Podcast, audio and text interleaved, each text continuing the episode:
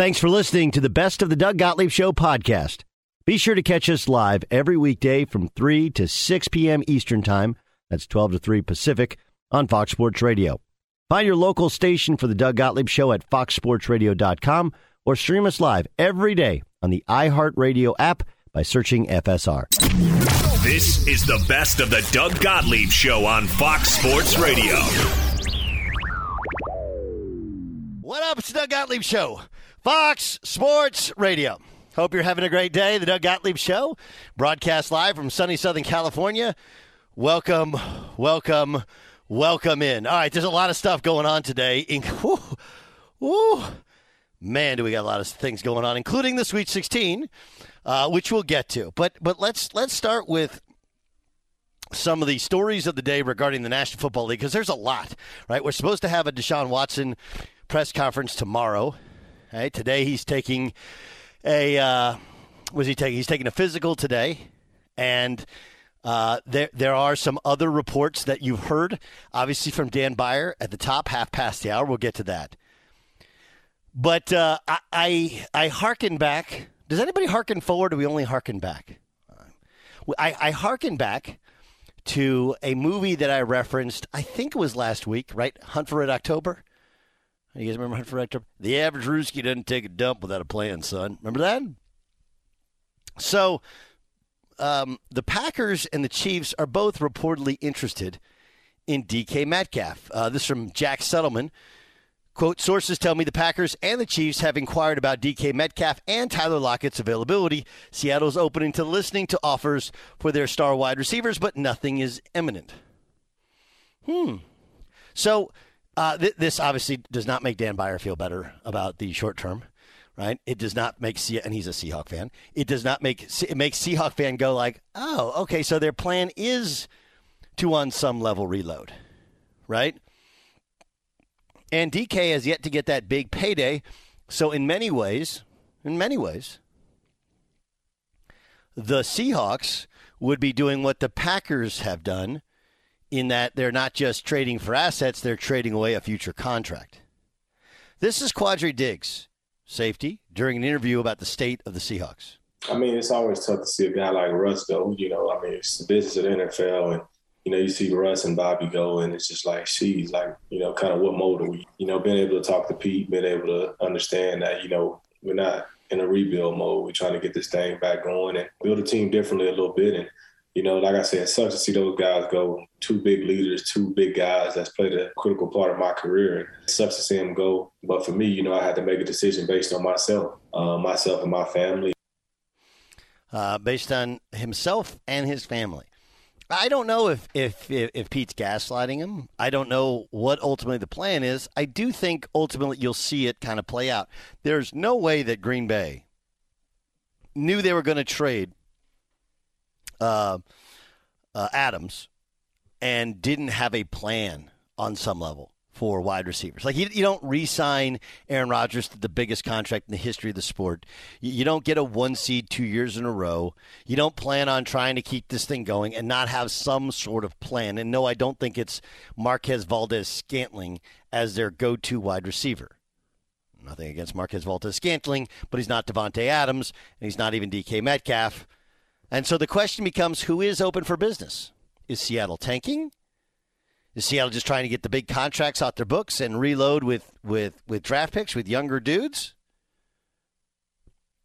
And what would Green Bay be willing to give up to replenish that position of go-to wide receiver? What would the Kansas City Chiefs be willing to do?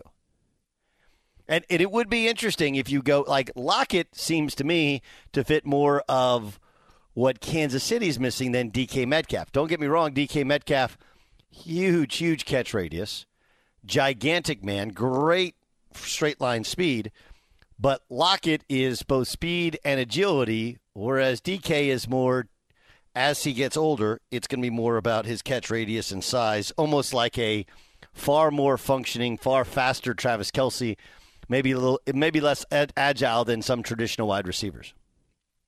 But I look at these deals, and I feel like it's the half-done deal that we're commenting on.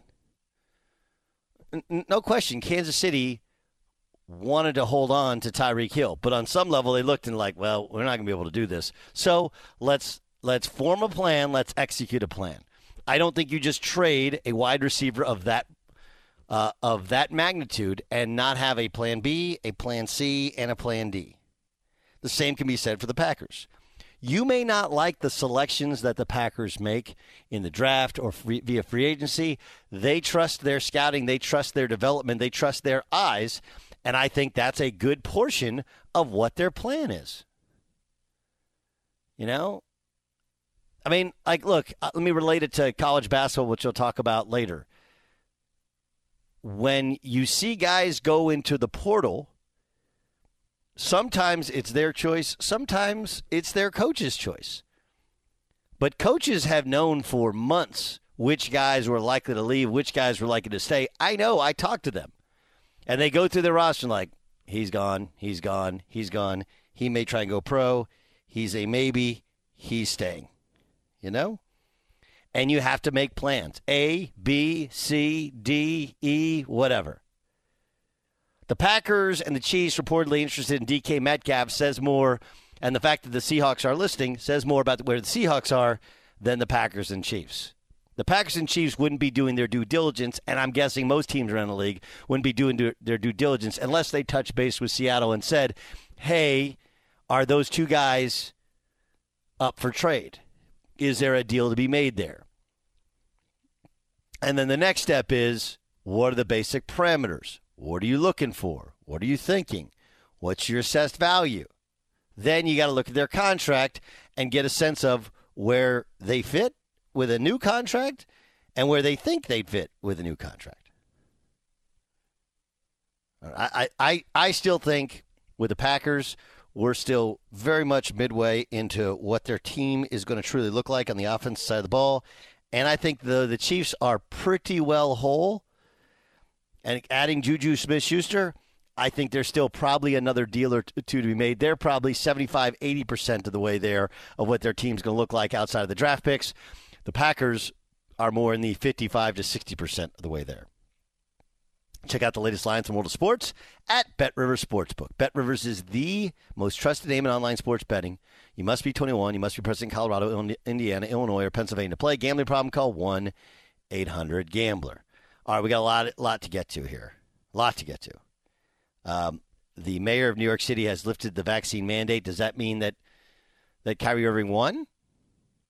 Did he win? It's a standoff a bit. Did he win? We have more for you on the Tampa Bay Buccaneers with Mark Dominik, who's going to join us. Of course, for five years he was the GM at Tampa. How hard must that be for them, considering I think people thought their little mini run was over. Brady retires and then unretires. How quickly can they get that thing back going? And why are there no takers for Baker Mayfield? I'll kind of lay it out to you. This is the best of the Doug Gottlieb Show on Fox Sports Radio.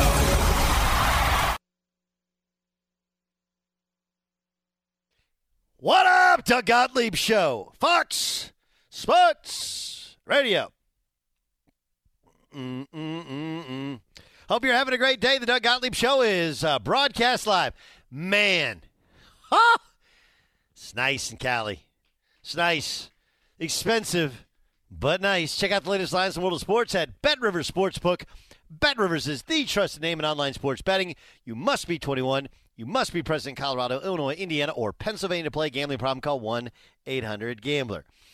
All right, so we got Sweet 16 games to prep you for. We're going to take it to Cleveland. Mary Kay Cabot is going to join us. We'll get the update from her on Deshaun Watson, when he's going to meet with the media, and the possibility of criminal charges still sitting out there back in Houston. So more to get to. Plus, you'll hear from Dave Roberts, who was on the Dan Patrick Show. Wait to hear what he said about this baseball season.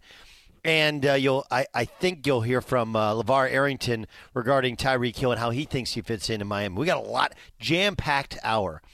We do have an forgive me, buyer. Did you get that in your update? The Marquez Valdes-Scantling. I'm sure you did.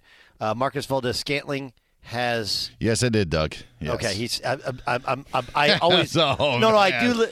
Just taking the knife right to the ribs. Yeah. No. I mean, I'm sure you got it. I just want to make sure. Okay, so if you heard Dan Byer's update, the Chiefs have Marquez Valdes-Scantling. So it looks like a. You know, you're losing now two. Is that the two top wide receivers? Would you say from the Packers? Yeah, Lazard. Yeah. You know, would I think maybe even be in between Adams and MVS, but I tend to agree. I just again I'm trying to figure out if you'd say they lost two of their top three wide receivers. Yeah, their absolute star wide receiver, and you lose two of your top three. So what happens now? Well, now we're going to find out what that Packers front office, they have a lot of confidence in themselves, rightfully so. How do they rebuild that wide receiving core, especially considering traditionally, as an organization, they've been hesitant to do it through the draft. They just have. So we'll get to that. Go ahead. By the way, with first-round picks. Yes. Because they have spent second-round picks on a bunch of guys. Yes, and the last first-round pick they spent on a wide receiver, you know who it is? Sterling Sharpe? Yeah, who was amazing. Like, as good as Shannon was, Sterling was equally good. His career was just cut short because of injury, right? So, actually, you know, it was Javon Walker, I think. Yeah, it was Javon Walker in, 2004. But he was a first-rounder? Yeah. Yep. Really? And he was very good until he left Green Bay, and then he wasn't very good. Yeah, blew out his knee, too. Yeah, he was a physical specimen, man. He was a freak.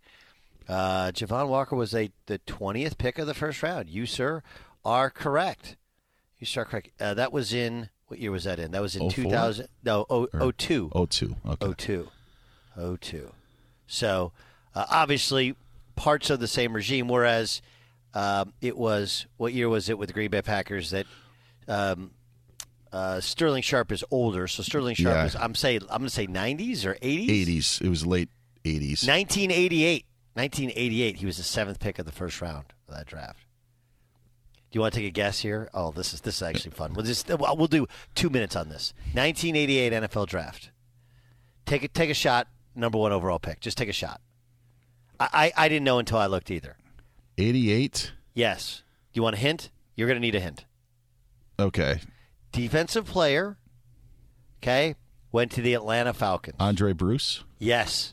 That's really good. He's really good. Yeah. He's really good. Okay, you're done for the day. All right. That was really freaking good. Really, really good. Whew. And by the way, here's the other one. As good as Sterling Sharpe was, he was not the first wide receiver taken, and the guy taken ahead of him is a Hall of Famer. And the guy taken behind him as a wide receiver is a Hall of Famer. And Sterling Sharpe, by the way, should be in the Hall of Fame, I believe. He was that good. When he was healthy, he just wasn't healthy for that long. Tim Brown was taken 6th overall. Sterling Sharpe 7th. Michael Irvin was taken 8th. There were a couple other wide receivers taken in the first round. Anthony Miller. I don't know. Aaron Cox. I remember Aaron Cox a little bit. And Wendell Davis. Oh, he had a nice little career. Yeah, for the Bears, but I mean, compared to Michael Irvin, Sterling Sharpe, and Tim Brown, granted, those guys were taken ahead for a reason. Okay, the top 5 picks of that NFL draft: Aundray Bruce, Neil Smith went to Kansas City from Nebraska. Bennie Blades, remember Bennie Blades? I think Bennie Blades. One of the reasons that his draft stock was overinflated was his name is Bennie Blades. Has there ever been a better name for a dude than Bennie Blades?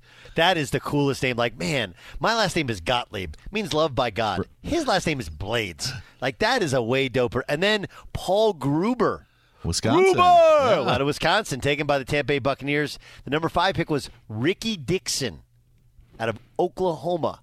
The Cincinnati Bengals. I knew Aundray Bruce was number 1, but I would not have been able to tell you those following after that. Not even close. 0 quarterbacks taken in the first round. 0 quarterbacks taken in the second round. First quarterback taken. You ready for this one? This is a stunner.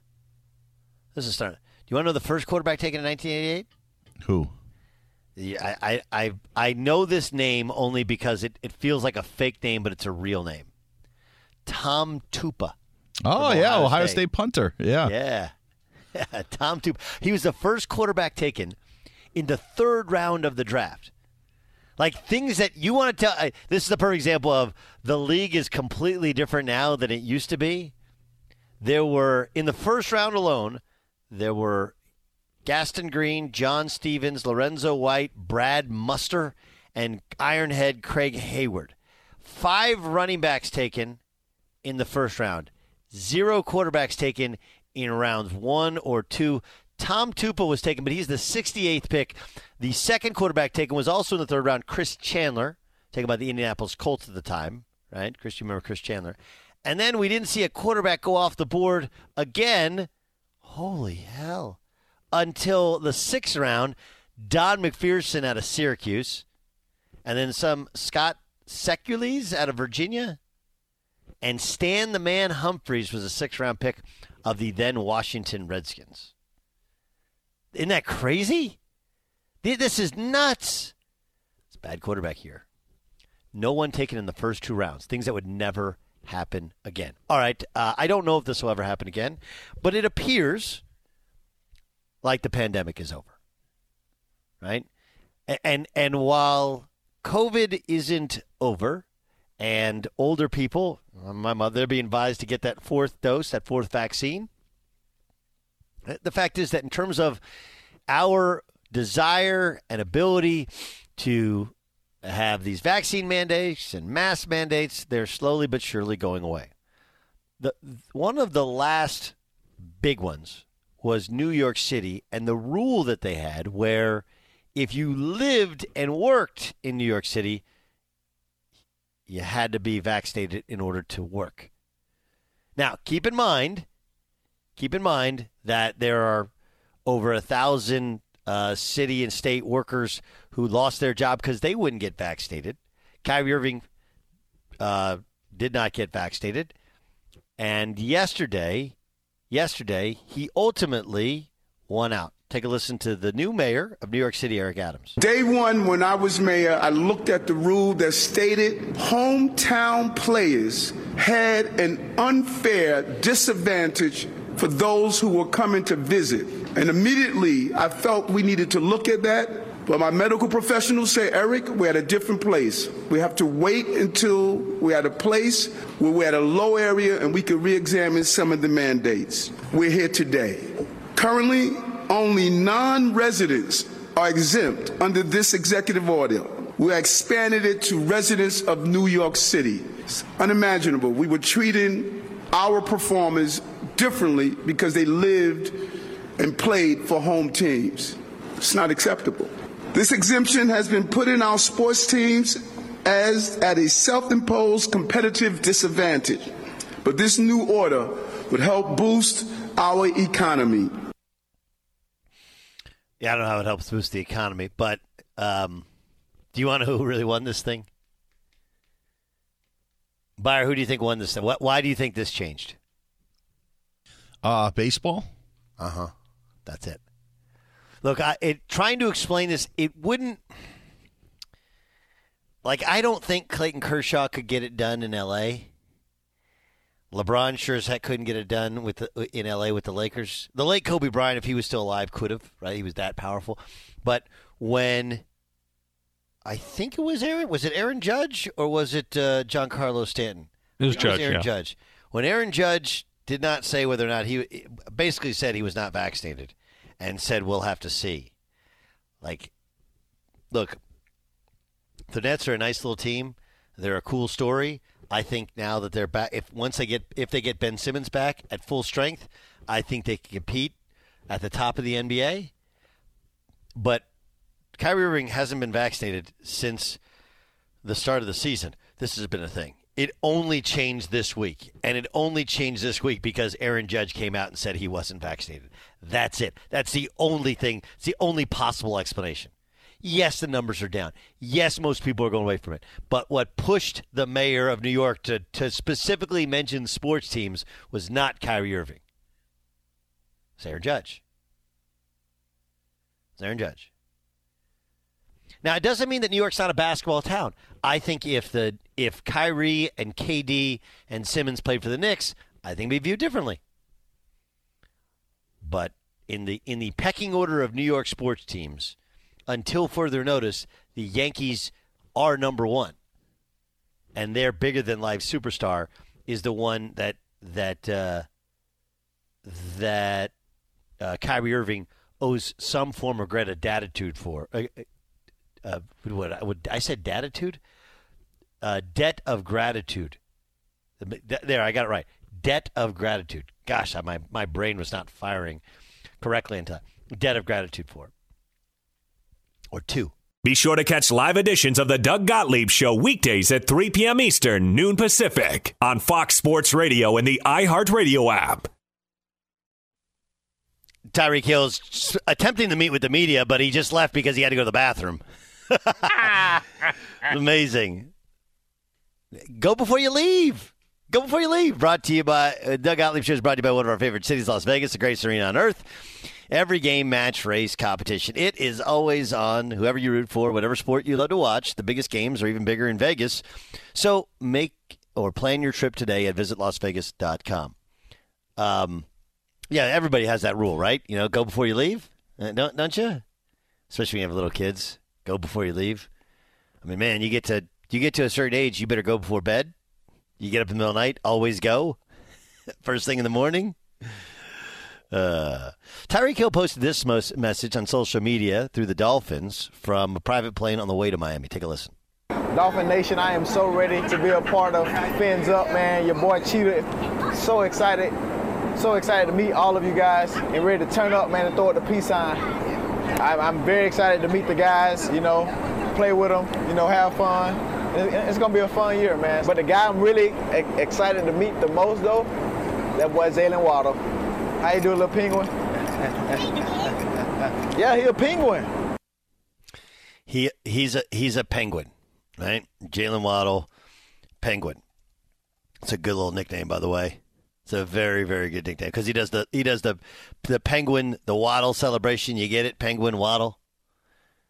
Everybody got it, right? You got the cheetah and the penguin.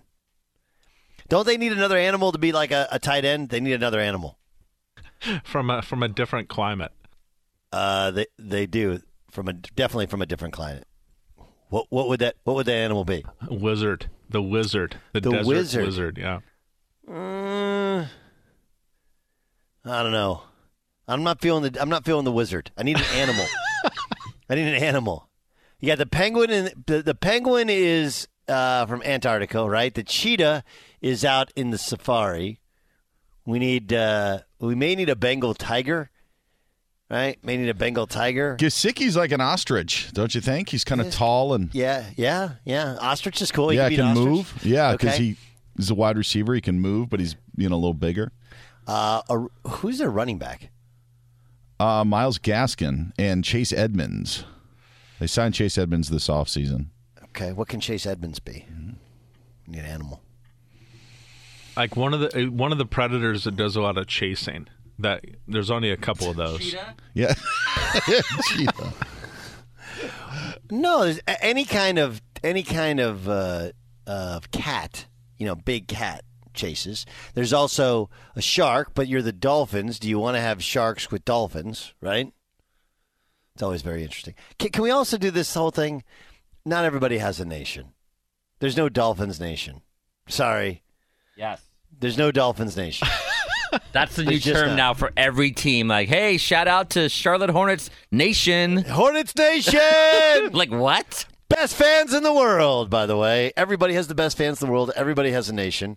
And then if you're going to post something on social media about leaving a place, you always have to say something nice and then say, with that being said. I just looked up what a group of dolphins is called because I didn't know it. Do you guys know? School. No, that's not what I thought, fish. Doug. That's it, and I'm glad I looked it up. It's not. Wait, I know this one. Hold on. It's a oh man, hold on. Oh gosh, I know this. I absolutely know it. Hold on. It's not a school. It's a pod. Pod of dolphins, is that right? Yes. Really? Yes. Wow. Good job, Doug. Did you know dolphins are also nocturnal, I believe? Gave Doug just enough time to search on his phone. Dolphins, group of dolphins called. No. What up, Dolphins Pod? What up, Dolphins Pod? Boy, Tyreek Hill here. That's better. We're going to hang out with the Dolphins Pod, the penguin and the ostrich and the other cheetah. I like how he shouted out to the nation, and then he said, "I'm looking forward to meeting you all." Which, you know, do you think he's really going to meet any of them? Yeah, he's not going to meet anybody if he has. No, I think he will. His way. Every one of them. The things that we say are just crazy things that nobody follows up on. But it's, wait, how are you planning on meeting them? I don't know. Like when I get to my house behind my gate. You know, and I'm in my house. If I happen to meet one of them, that's great. Or like I'm out at a game and I wave and I'm running for a touchdown. I wave to him. Like that's not really meeting somebody. It's not really meeting somebody. Social media. The person that runs social media for any company is like, hey, you know, just say something off the top of your head. And it's like so few people are good at improvisation. Like it just be like, hey, just give us 30 seconds on something. Like very few people could pull that off. You know who's the best at it? Honestly. Rockers, like anybody who's a skilled musician, because they all do that. They all have to meet with the local radio stations when they come to town, you know, and do a meet and greet, and then they have to like, hey, can you say this about 95.7 FM? Hey, this is Harry Styles. Yeah. Did that with the late Eddie Money once. Really? Yes. Was he nice? Oh, he was great. He also told me he had friends in the area. Which I'm sure he did. This is in Wisconsin? Yeah. This is way back. It was my first celebrity interview that I ever did.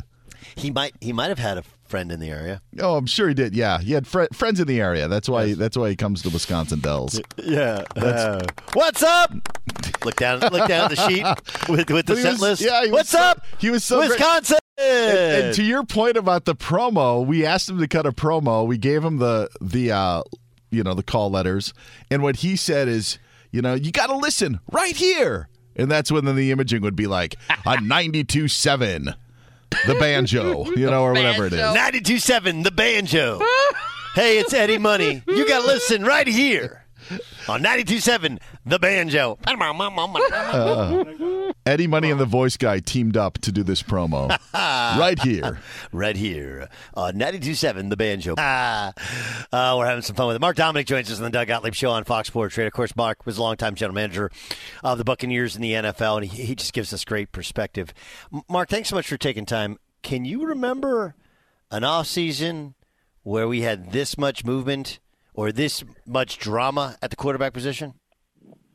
Yeah, you know, it's been a long time since you see, especially the quarterback spot. I think that's the thing that's really kind of like thrown me off in terms of the amount of movement we've had, especially with elite quarterbacks or bigger known quarterbacks. What we've seen at the wide receiver position, obviously, with the trades with Amari Cooper and certainly Tyreek Hill, the amount of draft picks we saw for Tyreek Hill. So it's been a lot in terms of a busy offseason, and we're still in March. Okay, let's start with the Packers. They were the one seed in the NFC. They find a way to keep Aaron Rodgers, but they have to trade away Devontae Adams. Okay, so help me out. Is there any way in which Aaron Rodgers did not approve of this trade? I think that in that situation, everybody's kind of contacted and talked through everything that's going on, especially when you're such a tremendous move and such a tremendous situation. I look at like. You know, the one thing I think, taking a side step, the one thing I thought the Kansas City Chiefs did a great job was they called all 32 clubs to find out what the value would be for Tyreek Hill to make sure they maximize when they made a move. And I give them a lot of credit for, you know, being exhaustive about it and being pushy about it and getting the Jets and the Dolphins to the final front. I'm just blown away, I think, also, to sidestep it, but I'm blown away by the AFC West and just the quarterbacks that are going to be playing every week. I mean, you can't wait to watch a matchup. Whether it's on Thursday night, Sunday night, or Monday night, there's going to be a lot of great quarterback play, that's for sure. No question about it. Okay, so if you were running the Packers, you're Brian Gutekunst, yep. You just trade away your best wide receiver. You have a loaded team. You have a little bit more money now to play around with, and you have some draft picks to play around with, but you need more guys for Aaron Rodgers to throw to. What do you do? Yeah, I think what you do is you might reach out to Seattle and find out what's going on with DK Metcalf. Here's a guy that's a plug-and-play guy. You can jump in there. He's going to create mismatches. So powerful as we all watch him. And he's kind of in a spot where he's looking for something different or something new. So I think that DK Metcalf could be a really good addition to that football team. And it'd be something I'd want to see if John Schneider's willing to part with. I know they haven't really They've been very public in terms of wanting to keep him around and certainly wanting to keep him there, but they said the same thing about Russell Wilson, and he's in Denver. So, I mean, to me, you go there or, you know, you put your eggs in a basket and hope you find liquid gold in the draft because there's some good receivers that are going to go in that round one and two. Like who? Who do you like the best to impact the earliest? Olave? I think no, actually it's not. I mean, Olave is a great player and he's got speed and everything like that. I think Drake London has a chance to be a very big impact player just by him being one of those guys that just seems like he's going to come in the National Football League and he's going to catch 100 footballs. I mean, he was on a ridiculous pace at USC in terms of what he was about to produce.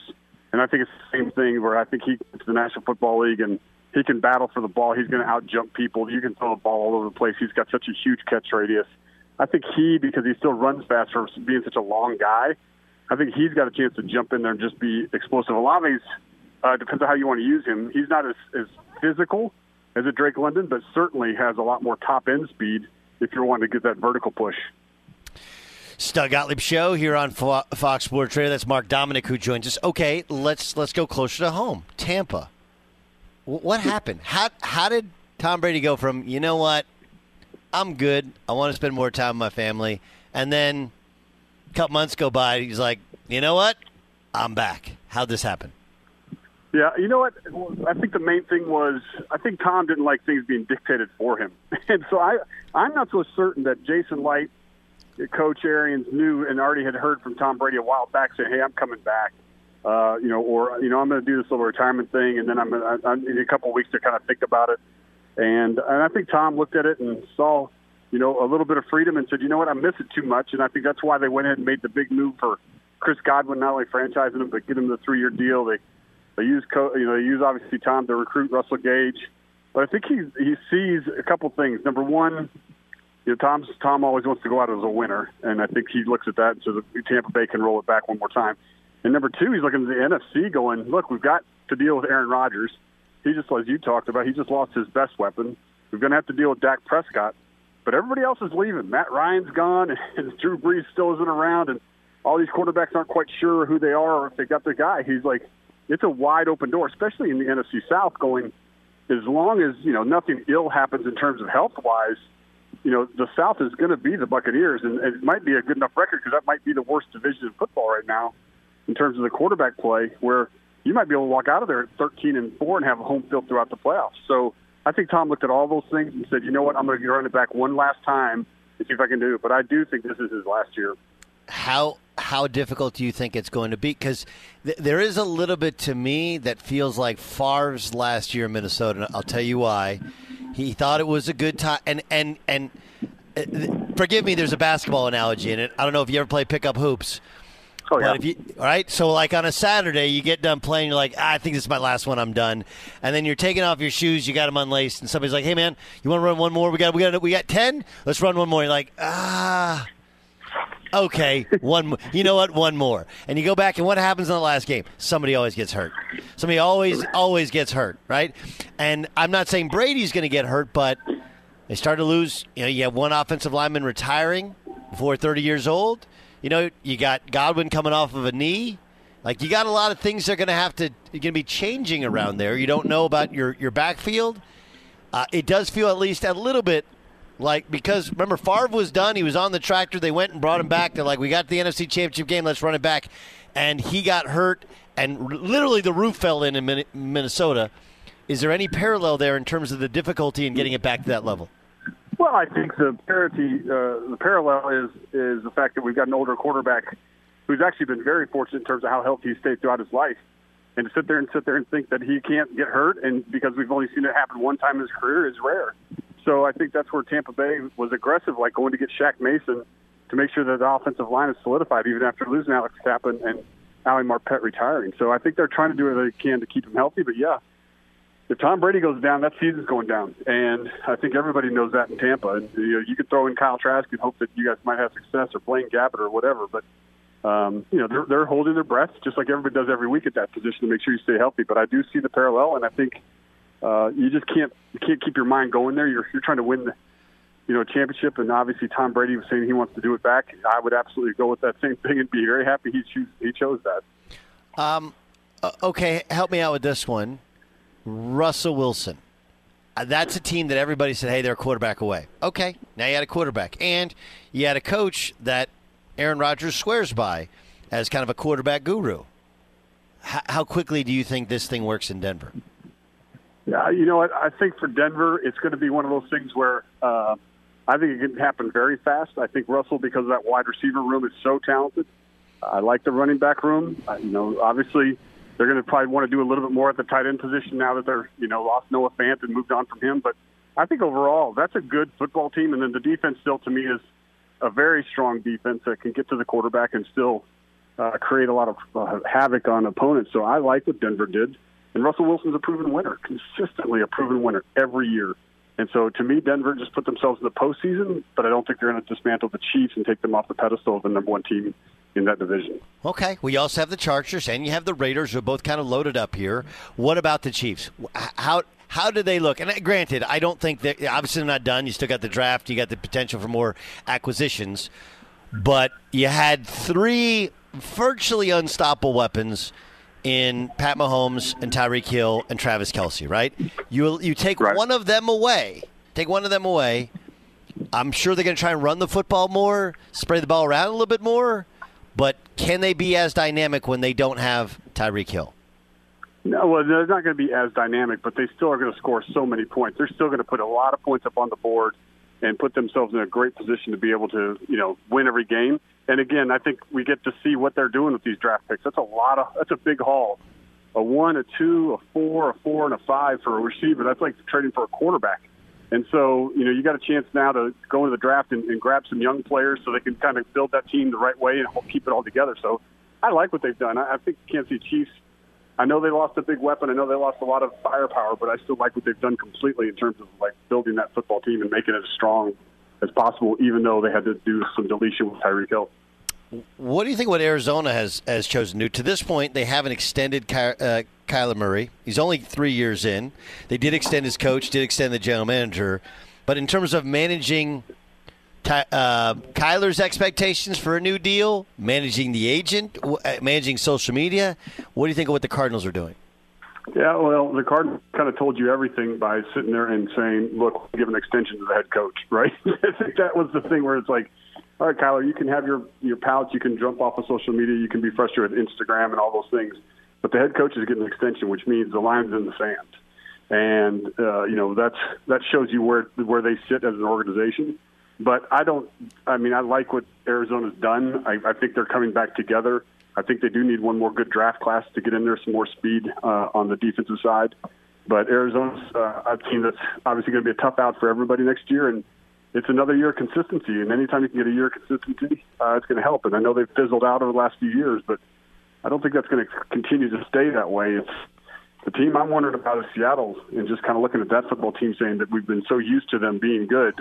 I think you got to get used to them being bad. Okay, then how about the Indianapolis Colts? Another year, another quarterback. This time it's Matt Ryan. How much does Matt Ryan have in the tank? I think he's got 2 years left in him. Again, a bigger-bodied guy who's been Mr. Durability throughout his NFL career, which has been impressive. It's only missed 3 games, basically, since he strapped him up in 2008. I think he's got 2 years in him, and I think that's what Chris Ballard's looking for. He's looking for the Phillip Rivers reincarnated, get us to the postseason, punch a ticket in the AFC, which is going to be so hard to get a ticket with all the quarterbacks that are in the AFC. But if you can get a ticket, you can win. And when you have an experienced guy like Matt Ryan, I think you got a chance to put it over the top, especially when Jonathan Taylor can carry the heavy workload for you. So, I mean, it's an easy trade to make if you're Chris Ballard. It's a good choice, a good decision to go ahead and move that forward. Doesn't stop you from drafting a quarterback. It doesn't stop you from thinking, down the line if the board falls your way. But it certainly gives the Colts a huge advantage in a division that is going to rival the NFC South as maybe the other worst division or the worst division in the AFC. So you want to take advantage of that, and I think the Colts have. No decision without risk. I said that I think the Deshaun Watson deal for Cleveland is the riskiest transaction in the history of the league, and here's why. First, you had the pending civil stuff. There's still now apparently the possibility of some more criminal stuff. You gave him a 5-year guaranteed deal, and not only has he not played in a year, he likely won't play a portion of this season. We don't know how much. And, here's one that no one else – he's torn his ACL twice. Okay, so it's, and he, I mean, he holds the ball a long time. He runs it. He takes a beating back there. Like, this feels like a ton of risk for Cleveland. Is it worth it from your perspective? It is. It is. And the reason why I say it is when you play, and I've been on that situation. Look, I was a general manager of the Tampa Bay Buccaneers, and we had a young quarterback named Josh Freeman, who was one of the best young quarterbacks in the NFL, but was a roller coaster, obviously, and sadly it cost him his career. But when we walked on the field and played the NFC South, every Sunday, it was Atlanta Falcons, there's Matt Ryan. New Orleans Saints, there's Drew Brees. Carolina Panthers, there's Cam Newton. You still have the worst quarterback in your division. You're not going to win a lot of games, and you end up, doing television and radio like Mark Dominik is doing right now. So you got to get that guy. And I think what the Cleveland Browns saw was, well, there's Joe Burrow, and there's Lamar Jackson. We just got done with having to deal with Ben Roethlisberger. Let's tilt the field our way. And let's take this big shot, this big risk, because it is. But it's the owner's money. He's on board with it. And if you're right, you change the franchise for a decade. And you put yourself possibly in the driver's seat, or at least you're up there, to me, with the other two clubs and battling it out. And I think that the Cleveland team, from an offensive line standpoint, is strong. Obviously, the defensive backs or the running backs are ridiculously good. And then you get a Deshaun Watson who, he's been a year removed, but he's still only 26. And that was playing, there was debate that he was not the MVP of the National Football League based off of how he's performed. So, you put a quarterback on the football field that's 26 and you have a chance for him for 10 years. It's a lot of risk, and everybody understands that, but it's easier to understand it when you don't have one and you feel what that feels like. What's the best way to get Carson Wentz to succeed with the Commanders? I don't know. I don't know if there is one. I think Carson Wentz was successful last year to Carson Wentz's level of success. I didn't think that was the best move then, and I still don't think it's the best move now for the Washington Commanders. I don't believe they're done with the quarterback work. Hall.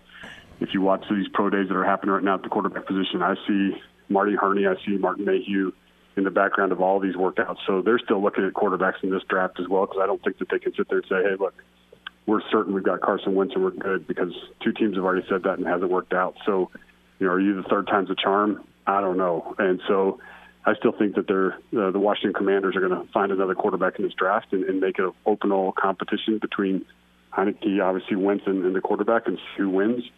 But they're the ones that are throwing extra things at the sink and hoping that one of them rises. And I feel like it's going to be a long year for the Commanders. Mark, great stuff, man. Love your insight, your honesty. My pleasure. And thank you so much for joining us. Let's do it again very, very soon.